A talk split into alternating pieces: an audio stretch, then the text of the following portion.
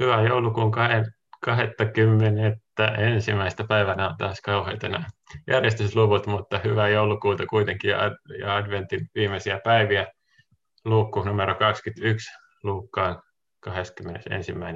luku.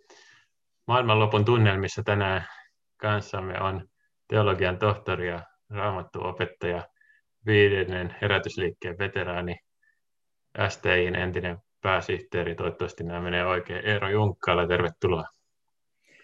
Kiitos Emil kutsusta. Tämä oli mieluinen kutsu tulla tähän linjoille. Mä olen katsellut näitä joulukuun aikana. Nämä on kivoja keskusteluja. No niin, pääsit yleisöstä nyt Piina Penkkiin. Ja sulla on tässä katsojille tiedoksi väärä nimi tuossa, jos joku ihmettelee, niin sulla on joskus kaverilta saatu nähtävästi Zoomin, Zoomin tili tai jotain, että tässä, tässä ei nyt ole Kräsän Kalle Virta vieraana, vaan, vaan, tätä, vaan, vaan Eero Junkkala, joka on siis ollut Suomen teologisen instituutin, eikö niitä ensimmäinen pääsihteeri aika pitkään, oliko se nyt 80-luvulta mihin asti, miten sitä menee? Joo, mä olin 16 vuotta siinä STIn alusta saakka, niin kun tavallaan laitoin sitä pystyyn. Joo, ja sitten sä oot viidennestä herätysliikkeestä kirjoittanut kirjankin ja tietysti monista muistakin aiheista, että sä oot ollut viidennes herätysliikkeessä mukana niin kuin aika pitkälti, pitkän ajan, että minä vuonna se olikaan, kun sä tulit noin niin kuin viidesläisesti uskoon? mä olen tullut 60-luvun alussa uskoon nuorena poikana ja, ja kyllä mä tosiaan niin kuin koko ikäni olen pitänyt itseäni viidesläisenä silloin, kun mä keksin, että tämmöinen on olemassa. Niin, niin. Eikö se 60-luvulla vähän niin kuin keksitty se, no tai joo. vakiintunut se termi? Että... Joo, joo että 60-luvun sä oot kattonut ja 70 ja 80 ja 90 ja 2000 ja 2010, että tässä niin juttelee elävän historian kanssa, että se on niin uskomatonta, kyllä, että, kyllä. että, kun mä vaan luen niistä kirjoista, mutta sä, oot, niin kuin, sä muistat ne ja oot elänyt ne läpi. Ja Paavi Franciscus on paljon puhunut siitä, että kannattaa jutella niin kuin vanhu, vanhusten kanssa ja vanhusten kannattaa jutella nuorille. Mä en nyt kutsu sua vanhuksiksi, mutta vaan tämä sukupolvien välinen tota, siis tämmöinen viisauden ikään kuin, ja, ja, ja tämmöinen niin kuin kokemusten vaihto on tosi tärkeää ja, ja ehkä, ehkä ali, aliarvostettua ja käytettyä tänä aikana, mutta nyt näin niin kuin Zoominkin välityksellä tämmöinenkin mahtavasti helposti tästä järjestyy. Tota, siis, jos ne aloitettaisiin vielä tuosta ähm, STIin synnystä, ja kun se liittyy tämän päivän aiheeseen sikäli, että kun meillä on meillä on tämmöinen aika vaikea luku tässä. Mulla on STI nykyinen pääsihteeri Santeri Marjakorpikin ollut tässä vieraana nuoremman polven kaveri, mutta sä oot ollut silloin sen perustamisvaiheessa siinä ikään kuin semmoinen päähahmo voidaan sanoa. Ja, ja, ja 80-luvullahan siinä oli taustalla vähän tämä Heikki Räisäsen, joka on tässä kalenterissakin tullut mainittu muutaman kerran, niin, niin esittämät ajatukset julkisuudessa, ja niistä oli paljon debattia, ja jos ne Räisäsen kirjoja lukee, niin yksi semmoisia isoja juttuja tai teemoja, mitä nyt Helsingin yliopistossa on paljon eksegetiikassa, kun itsekin olet eksegeetti, niin paljon opetettu, niin on liittynyt tähän, että ensimmäistä kristittyjä ja jopa Jeesuksen itsensä niin kuin maailmanlopun, läheisen maailmanlopun odotukseen tai julistukseen, että tässäkin luvussa tänään, mikä meillä on tämä aiheena, niin Jeesus puhuu, niin kuin, ainakin näyttää puhuvan lopun ajoista ja että ihmisen poika tulee kirkkaudessa ja välähtelee taivaalla kaikenlaista ja sitten tota, sitten, sitten niin kuin maa ja taivas katoaa kenties, mutta niin kuin nämä, tämä Jeesuksen sanat ei katoa, mutta ja sen pitäisi tapahtua niin kuin yhden sukupolven siinä suunnilleen, suunnilleen aikana, mutta ei, ei vaan tapahtunut, että tätä, niin näytti siltä, että, että Jeesus oli niin kuin väärässä tästä maailmanlopusta ja, ja se sitten niin kuin antaa aika paljon ajateltavaa siitä, että kuka Jeesus oli ja mikä tämä koko kristiusko on ja muuta, niin Heikki Räisänen aikoinaan teki tästä ja tietysti muistakin havainnoista, niin sitten aika sellaisia liberaaleja johtopäätöksiä ja, ja tota, sitten sitä jotenkin STI sitten niin kuin on ainakin tunnetusti niin kuin vastustanut sitten tätä linjaa ja, ja tällaista raamatullista niin sanotusti tätä luterilaisuutta halunnut puolustaa ja muuta, niin mitä sä nyt eksegeettinä sitten sanot, että eikö tämä nyt ole kuitenkin, eikö se Räisänen nyt ollut kumminkin aika lailla oikeassa siitä, että tässä nyt luultiin, että maailmanloppu tulee, mutta ei se tullut. Ja tota, miten, miten sä oot kuitenkin raamattuopettajana vuosikymmeniä tällaisten juttujen kanssa varmaan kamppailuun, niin miten sä lähestyt tätä juttua? No joo, jos Pitkä kysymys, nyt saat puhukin pitkästi. Siitä Räisäsestä, että, että mähän olin siis opiskeluaikana Räisäsen opponentti siinä mielessä, että mä olin hänen seminaarissansa ja mä tein hänelle gradun ja, ja mä olin myöskin jos mä nyt sanon suurissa lainausmerkeissä hänen keskeinen vastustajansa, koska me, debatoitiin sekä yliopiston luennoilla että, että lehdissä ja muualla hänen kanssaan. Ja, ja tuota, tätä keskustelua on siis siitä, siitä asti käyty. Ja ehkä mä voisin tämmöisen detaljin tässä kertoa ennen kuin mä puhun tuosta eskatologiasta, että kun mä tein gradun Räisäselle, niin mä laitoin siihen esipuheeseen tekstin, että mä en oikein hyväksy tätä metodia, jota mä käytän, koska, mutta kun muutakaan ei, ei ole. Ja Räisänen tota, antoi sitten gradusta ihan kohtuullisen arvosana, mutta sanoi, että tekijä vetää niin kuin maton alta omalta ansiokkaalta työltänsä, niin kuin mä teinkin. Tänä päivänä mä ajattelen, että ei se mun graduni mitenkään kauhean liberaali ollut. Siis ajatus on, on monissa asioissa myös muuttunut. Mutta tähän itse kysymykseen, että että pikainen parusia, jota, jota tota, josta Räisänenkin puhuu ja, ja, ja voidaan puhua helposti, niin minusta se on aika selvää, että alkuseurakunta näytti odottavan Jeesusta pian tulevaksi, ja, ja tuota, ei kuitenkaan ihan heti tullut. Mutta mun mielestä tässä nyt niin unohtuu sitten sellainen seikka, joka on tässä Luukas 21 aika selvästi, että tässä on toisaalta tämä pikainen tulo, tämä sukupolvi ei katoa, joka on siis vaikea kohta, mutta että se näyttää, että tulisiko ihan kohta. Mutta sitten jos samassa luvussa Jeesus sanoo, että tulee maanjäristyksiä, laajoilla alueilla nälänhätää, ruttoa, kristittyjen vainoa ja niin edelleen, niin tämähän ei mitenkään voinut tapahtua sen muutaman vuoden ajan, jolloin, jolloin Jeesus oli ja alkuseurakunta. Eli, eli siis tässä näyttää olevan samanaikaisesti tämmöinen niin kuin etäinen odotus ja lähiodotus. Ja minusta tämä on, tämä on se raamatullinen linja, jota nykyaikaisen äh, länsimaalaisen ihmisen on vähän vaikea nielasta, että voi olla yhtä aikaa tämmöinen ikään kuin kahtalainen näkökulma, että aivan kohta, mutta ei kuitenkaan vielä. Ja mun mielestä tämä sama on Paavalilla, tämä sama on ilmestyskirjassa, minä tulen pian, mutta sitten siinä on valtavasti asioita, jotka täytyy kuitenkin tapahtua ennen. Ja jopa tämä sama on vanhassa testamentissa. Herran päivä on, on aivan kohta käsillä ja sitten kuitenkin valtavia asioita ennen kuin se tapahtuu. Joten tämmöiseen jännitteeseen mun mielestä meidän pitää tässä lopuneen kysymyksessä jäädä. Ja, ja siis muist, se muistuttaa meille myöskin siitä, että Jeesuksen tulo on todellisuus ja sitä pitää odottaa. Se voi tulla meidän sukupolven aikana, mutta voi mennä vielä 500 vuotta. No tota, tosiaan kristityt on pitkin vuosisatoja ajatellut näin sitten ihan tämän, näiden tekstien innottamana, että se voi, pitää koko aika olla valmiina tai, tai ehkä erityisesti just tänä aikana pitää olla valmiina ja, ja tota, kohta se tulee, joskus on tehty aika radikaalejakin juttuja sitten sen innottamana ja tota, Lutherin aikana oli tällaista, että no, nyt on niin kuin antikristus tullut ja kohta tulee maailmanloppu ja näin. Ja, tota, ja, ja sitten jos mietitään viidesläisyyttä, niin muistaakseni itse mulla on semmoinen mututuntuma tai hämärä käsitys, että silloin viidesläisyyden alkuaikoina oli niin kuin vahvempaa sellaista lopun ajan odotusta kuin ehkä nykyään, että onko se ollut sellaista aika eskatologistakin meininkiä se varhainen viidesläisyys, miten sä arvioisit sitä? Joo, on, on Onko ollut. se mennyt vähän yli ja överiksi silloin joskus? Ja no, millä tavoin? Ehkä ainakin siinä mielessä mä muistan, että meidän yksi suuri guru oli Uuras Saarnivaara josta, josta mä olen, siis sanonut, että hän oli vahva raamattuopettaja, mutta mä olen hirveän monesta asiasta nykyisin eri mieltä kuin hän. Mutta hän oli yksi mun nuoren, auktoriteettini. Ja hän tiesi tarkalleen Jeesuksen tulon, ei nyt ajankohtaa suoranaisesti, mutta että, että se on lähellä. Ja, ja silloinhan tämä peikko oli kommunismi, oli, oli niin tämä, tämä niin antikristillinen niin. maailma. Ja tota, äh, nyt, nyt se vastaavasti on islam tällä hetkellä, ehkä niin kuin se vastaava uhkatekijä voisi olla. Mutta että kyllä tästä puhuttiin paljon enemmän ja kyllä oli vähän semmoinen tunne, että, että tota, kuka tässä ensin tempastaan, että, että tuota, Jeesuksen tulo oli, oli niin kuin sillä tavalla jotenkin huolilla. Niin, teilläkin oli siis tätä ylöstempausoppia vai viidesläisissä piireissä? Joo, joo, sä oot keskustellut tässä jonkun niin. to, toisen kanssakin siitä ja kyllä, kyllä sitä oli, joo. Luet, siis, Amerikasta tuli sellaisia kauhutarinoita, että, että niin. osa on vastu ja osa ei. Joo, okei. Okay. Tota, no, no, no, miten sitten tämä on näkö, varmaan rauhoittunut sitten viime aikoina, että sitä ei niin, kuin, niin vakavissa enää odoteta sitten, että niin kuin, vai, vai miten? Ja onko se terveempää odottaa sitä vähän niin kuin rennommin tai olla odottamatta niin paljon, istutella omenapuita ja niin edelleen? toi, on, toi on hyvä kysymys, koska, koska siis mun mielestäni Jeesuksen tulon odotus kuuluu elävään kristillisyyteen. Minusta on aivan selvä, mutta ei kuitenkaan niin sellainen pani, paniikkijarrutus, että, että pannaan niin jotenkin jo hyntyt kasaan siltä varalta, että hän kohta tulee, vaan me toimitaan ihan normaalisti.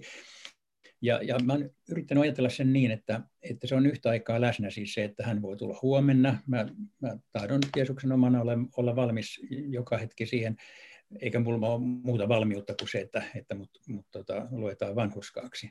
Mutta tota, äh, mut samalla niin kun ajatellaan, että ehkä voi mennä vielä 500 vuotta, se, se, on tavallaan ikään kuin kiinnostamaton asia, milloin se oikeasti tapahtuu, koska mä en kuitenkaan sitä tiedä, eikä, eikä sille, siihen tietämiseen ole kirkolle annettu mitään oikeuksia. Joo. Tota, Joo, tässä on paljon sulattelemista. Tota, Onko vielä jotain tällaista, niin kuin, jos mietitään eskatologiaa, tässä luvussahan nyt ei tule semmoisia juttuja, mutta sitten kun jotkut, jotkut tota, suorastaan aloittaa raamatun lukemisen ilmestyskirjasta, niin tulee sitten kaikenlaista aika villiäkin meininkiä, mitä ei näistä evankeliumeista tai Jeesuksen opetuksesta tule, niin onko sinulla jotain kommentoitavaa vielä siihen, että onko tämmöinen niin kuin eskatologia tulee mieleen jotkut tuhatvuotiset valtakunnat ja tällaiset, niin onko siinä tapahtunut myös jotain muutosta tai, tai miten tämä homma on käsitetty, onko siellä mitään yhtenäisyyttä edes tästä että, tota, ja kuinka iso, iso ja kenties ylikorostunut aihe nämä loppuajan spekulaatiot on ollut tai on nykyään? Ehkä, ehkä keskimäärin viidesläisyydessä ei, ei hirveän paljon hehkuteta ilmestyskirjan kauhukuvia, vaikka kyllä totta kai sitä luetaan, ja mä luulen, että kuka tahansa lukee sitä sillä tavalla, että tähän aikaan se taitaisi taas kerran sopia vähän paremmin kuin edellisiin aikoihin.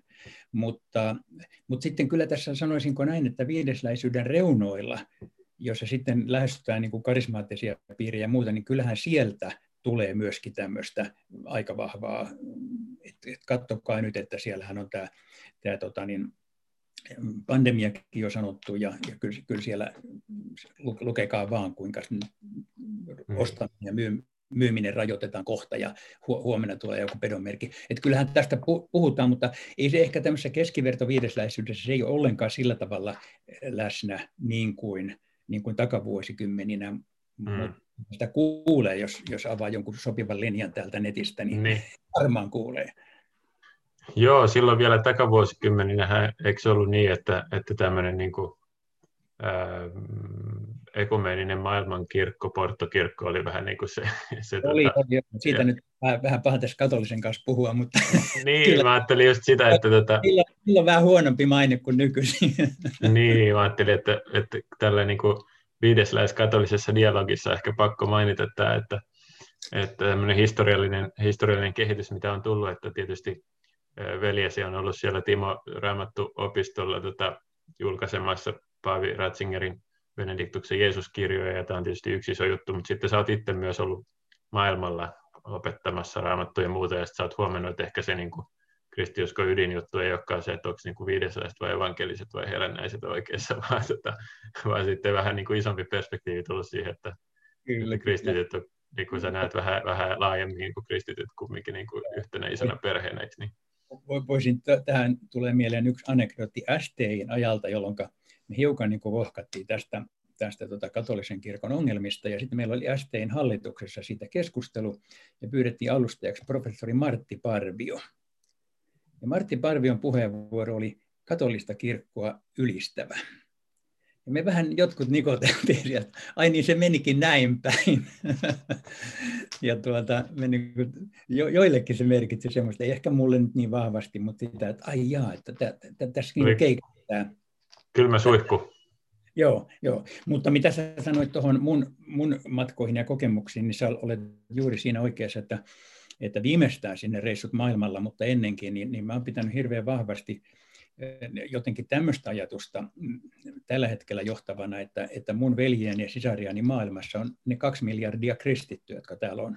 Että mm. muut on muita ja, ja me ollaan me ollaan meitä, me ollaan taivaaseen, että ja Jumala tietää, jo, kuka, kuka tarkkaan ottaen siihen kuuluu, mutta että se ei kuulu mulle.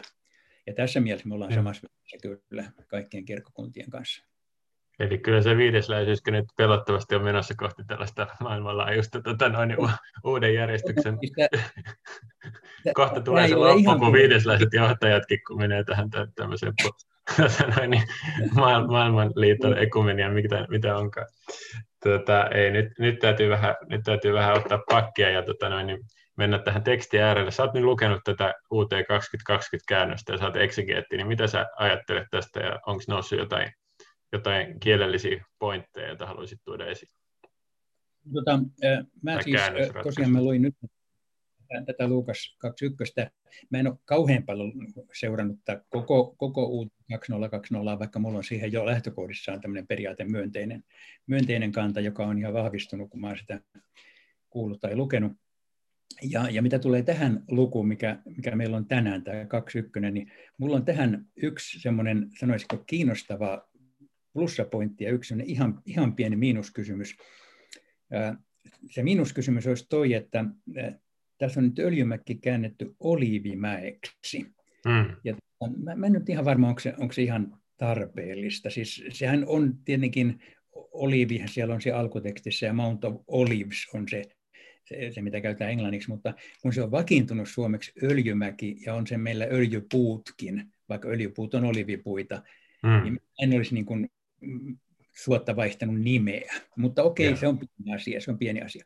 Mutta sitten toinen, joka on minusta erittäin kiinnostava ja suuri plussa tälle käännökselle, on jakeessa 30. Kun näette lehtien puhkeavan, tiedätte itsekin, että kohta on sadonkorjuun aika.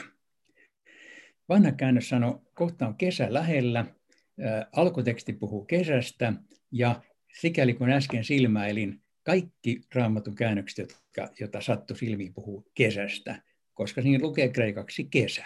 Mm-hmm. Mutta mun mielestäni nyt suomalainen tämä käännös, ja mä nyt tuli mieleen, että kuka oli näin rohkea, että ehdotti tähän Jumalan valtakunta, siis kohta on sadonkorjuun aika. Koska tämä minusta on dynaamisen käännöksen suuri vahvuus, että uskalletaan kääntää kesä tästä pois, koska se ei sano mitään se kesä. Suomalaiselle se sanoo ihan eri asia kuin israelilaiselle, koska tota, Suomessa kesä on kaunis aika ja vehreä aika ja, ja tota, tämmöinen. Niin. Israelissa se on kuiva, kuuma aika. Mutta kumpikaan ei, ei korreloi tähän asiaan kanssa. Siis, ja tämä on mun mielestä oikea oivallus, että se tarkoittaa sadonkorjuuta. Siis noissa lähi oloissa, kun kesä tulee, niin se talven vehreys ja kaikki tämä, niin se, se tota, sitten helluntai on sadonkorjujuhla. Joten nyt tämä tekstikohta kommunikoi paljon paremmin kuin mikään käännös, joka puhuu pelkästä kesästä. Tämmöinen, tämmöinen tuli tässä mieleen. Tämä on minusta aika hauska havaita, että joku uskalsi vaihtaa sen sanan kesä tällä tavalla. Joo, eli onko täällä siis jotain ihan hengellistäkin merkitystä vai onko tämä vain tämmöinen niin kuin... No siinä mielessä, että kun se äh, viikunapuu puhkeaa lehteen, josta myöskin voitaisiin keskustella, mikä se on, niin tuota, äh, se, että se vie niin kuin kesään, niin se yhtäkkiä niin kuin liuvuttaa, että e, e, mitä sitten? Mutta tämä sadonkorjuu viittaa siihen, että, että kerran korjataan sato ja, ja kerran ollaan viimeisellä tuomiolla. Ja siis silloin tämmöinen, tämmöinen aika vahva linkki siihen, että, että Jumalan aikataulu toimii ja, ja kerran korjataan satoa. Haluatko kertoa vielä siitä puusta jotain? Sanoit voin sen verran sanoa, hmm. että se normaalissa, ainakin viidesläisessä ja vähän muussakin suomalaisessa kontekstissa sanotaan, että se on Israelin kansa. Hmm. Ja mäkin olen sitä opettanut vuosikausia näin, mutta joskus oivalsin, että ei se kyllä ole. Aha. Et, et se, ei se tarkoita Israelin kanssa. Ei viikunapuu ole Israelin vertauskuva raamatussa. Viinipuu on niin. ja viinitarha. Joo. Mutta ja tässä puhutaan viikunapuuta tai mitä muuta puuta tahansa, niin ei, ei tämä mikään Israelin, ainakaan Israelin itsenäistymiseen liittyvä kohta ole niin kuin sitä on hyvin usein tulkittu. Just, joo. Tämä on myös iso teema ollut viidesellä. Pahasti. On, on, ja siinä mennään aika pahasti vikkaan, että 1948 olisi joku lopun aikojen alkamisen vuosi. Niin. Ja, ja tota, kaiken maailman vanhan testamentin 700 EKR, 600, 500-luvulla EKR julistetut sanat tota sen ajan pakkosiirtolaisille, niin niiden tähtäyspiste onkin sitten 1948 niin kuin jälkeen Kristuksen ja, niin. ja tämänhetkiset tapahtumat siellä. Niin, no joo, mutta se on myös vähän ehkä siinä ainakin raamattuopisto, siitähän oli aikoinaan se iso juttu, kun sieltä poistettiin se joku Israeliin viittaava teksti sieltä kirkon seinältä raamattuopistossa, eikö niin? Siellä olisi joku... Joo, aivan, aivan, että Jerusalemin takia en saa rauhaa tai jotain sellaista. Mikä... näin. Tota, että joku vähän, vähän kristillisempi teksti sopisi paremmin sinne. No joo, mm. mutta tota, no mitäs muuta vielä, olisiko tästä luvusta jotain, jotain tota teologista tai hengellistä, jota sä suurena raamattuopettajana tai pienenä raamattuopettajana niin nostasit esiin?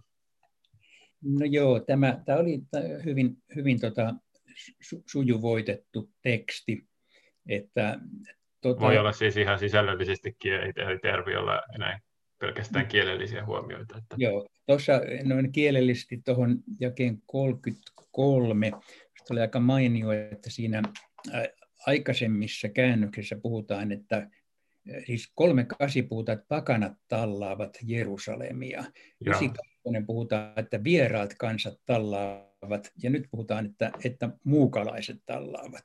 Ja siinä edellä vielä on, on sana vierasuskoiset. Tämä on otettu niin kaksi termiä tähän et, etnosanan vastineeksi, jotka mun mielestä nämä myöskin toimii hyvin ja, ja tota, antaa riittävän oikein, oikein informaation, varsinkin kun se sana pakana niin. alkaa olla kielletty sana, että sitä ei, mm. se on sama kuin neegeri, että niitä, niitä niin. ei saa ääneen. Niin.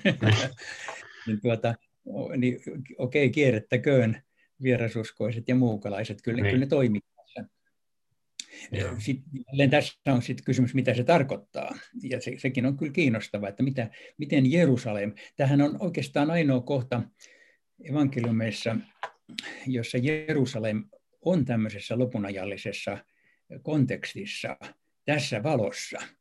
Mm. Et, on kyllä hyvin kiinnostava kohta, ja, ja siis, jolloin pitäisi kuitenkin ottaa puoli askelta taaksepäin siihen, että onko Israelilla mitään roolia lopunajoissa, niin, niin kyllä mm. tämä tämä Jerusalem on siinä, ja onhan sitten taas, mutta se on eri asia hiukan, että Paavalilla puhe tästä, tästä tota, että peite silmille ja se otetaan pois, että kyllähän siis juutalaisilla on jokin, niin. jokin rooli on tässä lopunajoissa. Mutta, mutta tämä, tämä kohta nyt antaa pienen vihjeen siihen suuntaan, että Jerusalem on vielä Jerusalem. Niin. Siellä ja siellä on jotain porukkaa. Joo. Joo. Tota, kyllähän jo, joillain kirkkoisilla oli sellainen ajatus sen jälkeen, kun Jerusalemin temppeli tuhottiin ja juutalaiset sieltä heivattiin ulos, että, tota, että se on nyt niiden rangaistus ja, ja se jää aina ikuisesti autioksi ja asumattomaksi, mutta se, se on nyt ainakin ihan empiirisesti osoittautunut vääräksi, että siellä se taas on ja, ja juutalaisia siellä taas on, että on se sikäli niin kuin ihan mielenkiintoinen ja, ja ihmeellinen historiallinen realiteetti, jota, jota eletään että on tietyllä lailla vähän samanlaiset tunnelmat nykyään Jerusalemissa kuin silloin Jeesuksen aikana, kun sinne menee. Säkin olet monta kertaa käynyt ja ryhmienkin kanssa, eikö niin? Että se on kyllä siellä itkumurilla, kun katsoo niiden juutalaisten sapatinviettoa, niin onhan se vaikuttavaa.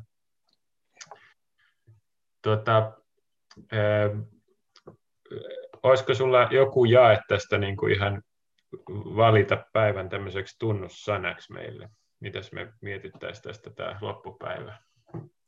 Tuota, ää, mä, mä mietin kahta, kahta jaetta, että, että tuota, toi nyt olisi tavallaan tietenkin näin raamatun opettajalle kaikkein luontevin tuo jää 30 kolme, että taivas ja maa katoavat, mutta minun sanani eivät katoa koskaan. Se on tietenkin hyvin vahva niin. sana Jumalan sanan auktoriteetista ja, ja jatkuvasta e-, eli, elinehdosta meille. Mutta sitten mua kiinnostaa, no, mennä. Tota, mua kiinnostaa panna stormin tuohon viimeiseen jakeeseen, että ja.